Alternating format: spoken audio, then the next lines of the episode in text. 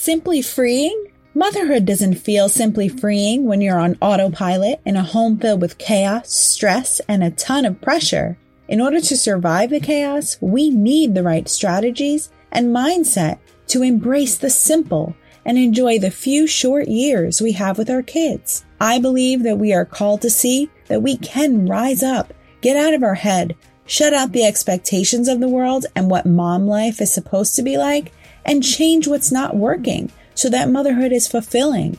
Join me as we discuss all things motherhood, homeschooling, minimalism, faith, and health. My mission is to help you embrace simplicity and find freedom in your motherhood. I'm Jackie from Whole Nine Family, and this is the Simply Freeing Podcast. Hello, welcome back to the podcast. Today we are going to be talking about morning routines, and in particular, I'm going to share my morning routine with you.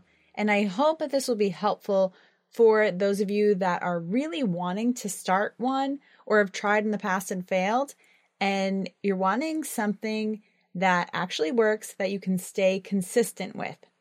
So I'm going to share all the details about what I've been doing that's working. And last week, we talked about why morning routines matter and why you may have failed if you tried to be a morning person in the past.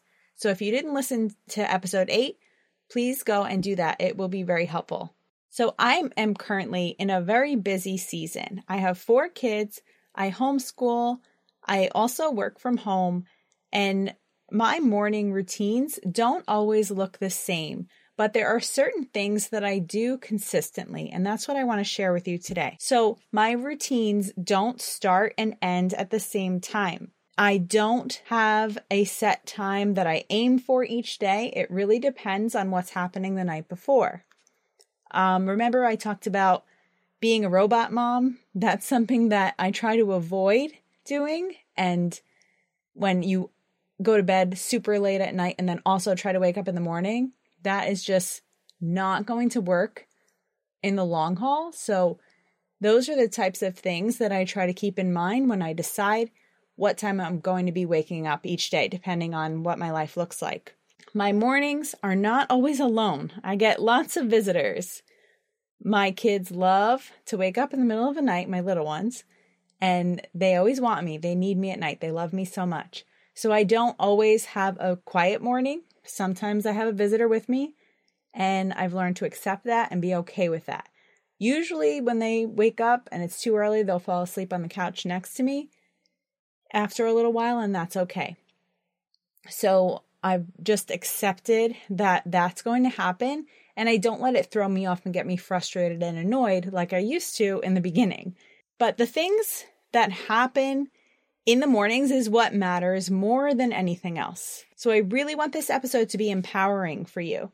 I don't like podcast episodes where the host talks about themselves the entire time, but in some cases, I think learning what someone else does really helps if I'm struggling in a certain area. So, if you struggle with mornings like I did in the past, especially if you're in a busy season of motherhood like me, I think this is going to help. So, like I said in the last episode, when I was in the I wish I was a morning person phase, I did a lot of questioning of other moms that were morning lovers. I wanted to figure out what I was doing wrong. It turns out that the first problem was that I was trying to copy other moms' routines whose situations were very different from me. I am a nursing mom, and nursing babies typically don't sleep as well. They wake up a lot more and it, they're just much more demanding in my experience. And if I had asked a mom who was not nursing, whose children ha- were really good sleepers, what her morning routine looked like, or maybe if I asked a mom who had older children what her morning routine looked like, and then compared it to mine, I would immediately start feeling discouraged. And what does that do for anyone? I'm trying to compare myself to someone else's life, someone else who has a different view on sleep training, someone else who has a completely different marriage, someone else who has a different work schedule than mine, or maybe sends their kids to school as opposed to homeschooling. There are so many different types of family situations, and it's just not fair to put all of the burden on yourself and try to be like someone else that you cannot possibly be because your life doesn't look like their life. This is going to do nothing but make you feel guilty for your inability to be like them. And I know this because I did this. I set myself up for failure by comparing myself to others all the time. So here's my routine the dog is actually the one who wakes me up in the morning. He's got me whipped. He wakes me up at like 5 a.m., anywhere between like 5 and 7. And he will whine right by me. Only me. He won't do it to John. It's really weird. So I will get the coffee going downstairs. And while it's brewing, I drink two glasses of water. So you're naturally dehydrated in the mornings. It's become a rhythm of mine to drink two glasses of water right off right off the bat as soon as I wake up while the coffee is brewing. Once I'm hydrated, then I focus on getting my caffeine fix. I cannot focus and function in the mornings without coffee. That's just how I am, and I know many of you are the same. So while I'm drinking my coffee, I start out by sitting in silence, just sitting and being still. And I had to practice this because this is not something that came easy to me, especially knowing that I have such a limited amount of time before the ticking time bombs wake up. I my my inner gut instinct is like go go go, let's get some work done, let's do as much as I can. So I've had to train myself to just sit in silence. I had to learn how to do that. I used to eat breakfast in the mornings, but now I don't. I've been attempting intermittent fasting, which means that you eat generally within an eight hour window of time during the day in order to give your body a chance to digest your food for the remaining 16 hours. So, there are studies that show that intermittent fasting can help you lose weight and also reduce brain fog. I just have a little bit more clarity of mind since I've been doing that. So, that's what works for me. And it was a little hard in the beginning to not eat, but my body got used to it over time. So, it wasn't as hard as it was in the beginning. So after I sit in silence and drink my coffee, then I read a devotional. I'm currently reading through a study on the book of Romans. The chapters are really short, so this doesn't last very long, but it's just a better way to start the day. After that, I read through affirmations that I've written about all topics of my life personal, business, motherhood, being a friend, being a wife. These affirmations help keep me focused and stay grateful for the things that are currently in my life. So, if you're not familiar with what affirmations are, they are statements that are typically read out loud that affirm your beliefs. So, I speak and I pray through my affirmations. So, for me, they're a form of thankfulness and reflection. They help me start my day off in the right frame of mind and keep my thoughts in a good place. Renewing your mind each day is really, really important. So, after the affirmations, I journal through whatever is on my mind. And let me just say that if you've rolled your eyes at the word journal or attempted to cut this episode off and shut it off, I was you. I was so skeptical of people who journaled. I felt so disorganized that I could never rest, and I was always under the assumption that journaling was something that you did when you were at rest. I avoided rest because rest meant that I had to think, and thinking made me face hard things. I was too overwhelmed for hard things. My form of rest in the past was to shut out the world, grab some cheese, wine, crackers, and watch a TV show. And maybe I'd have a chance to shower and dry my hair. That was my thing. In order to journal, I'd have to face my problems and get all of the thoughts out of my head. I didn't want to do that. I had better things to do. I had to organize the toys for the trillionth time continue running from activity to, to activity. These are the same reasons why I didn't enjoy getting my nails done. I just couldn't sit still. So, I also didn't really know how to journal. And at the time of this recording, I still haven't researched journaling in depth, something that I plan to do in the future, but the little bit that I've been able to do, though, has been amazing. And I think we overcomplicate things. Journaling is really writing down your thoughts. So here's what I do I start out by writing the date. Amazing, right? Profound. Dating the journal is more important than it seems, though. One of my biggest internal goals in life has always been to become a more consistent person because I struggled with consistency in everything. So, in order to be a consistent morning person, I had to be aware of how often my morning routine actually happened. And you know how mom life goes. It's like uh, you have no idea what day it is, and every day kind of just rolls into the next one. So if you say you're going to do something, before you know it, it's a week later and it hasn't gotten done. So here's something that might surprise you. My morning routine doesn't happen every day. So right now, my routine happens on average about four times a week, and I'm okay with that. So after I write down today's date, I look back at the last page of the journal to see when I was up in the morning last. What was the last day that I actually journaled?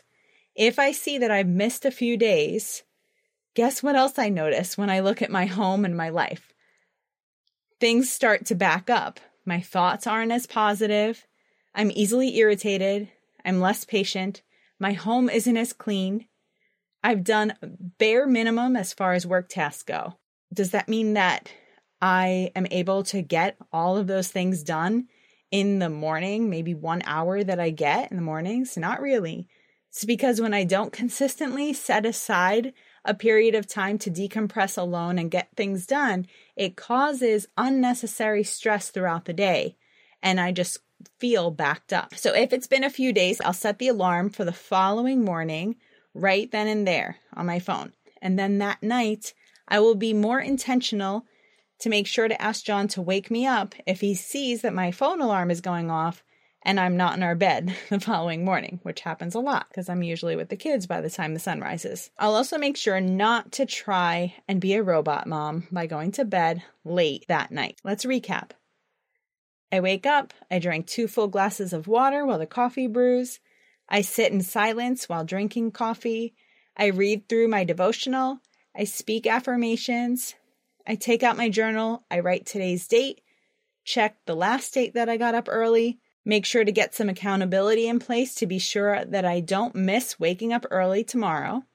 And then after this, I begin journaling. So I basically write out my feelings, my prayers, and my biggest concerns. Sometimes I jot down a simple to do list for the work that I'm going to do that morning. And I'm basically just writing anything that's on my mind. And that's called a brain dump. Sounds funny, but that's what it's called. Some days I write more than others, depending on what I have going on.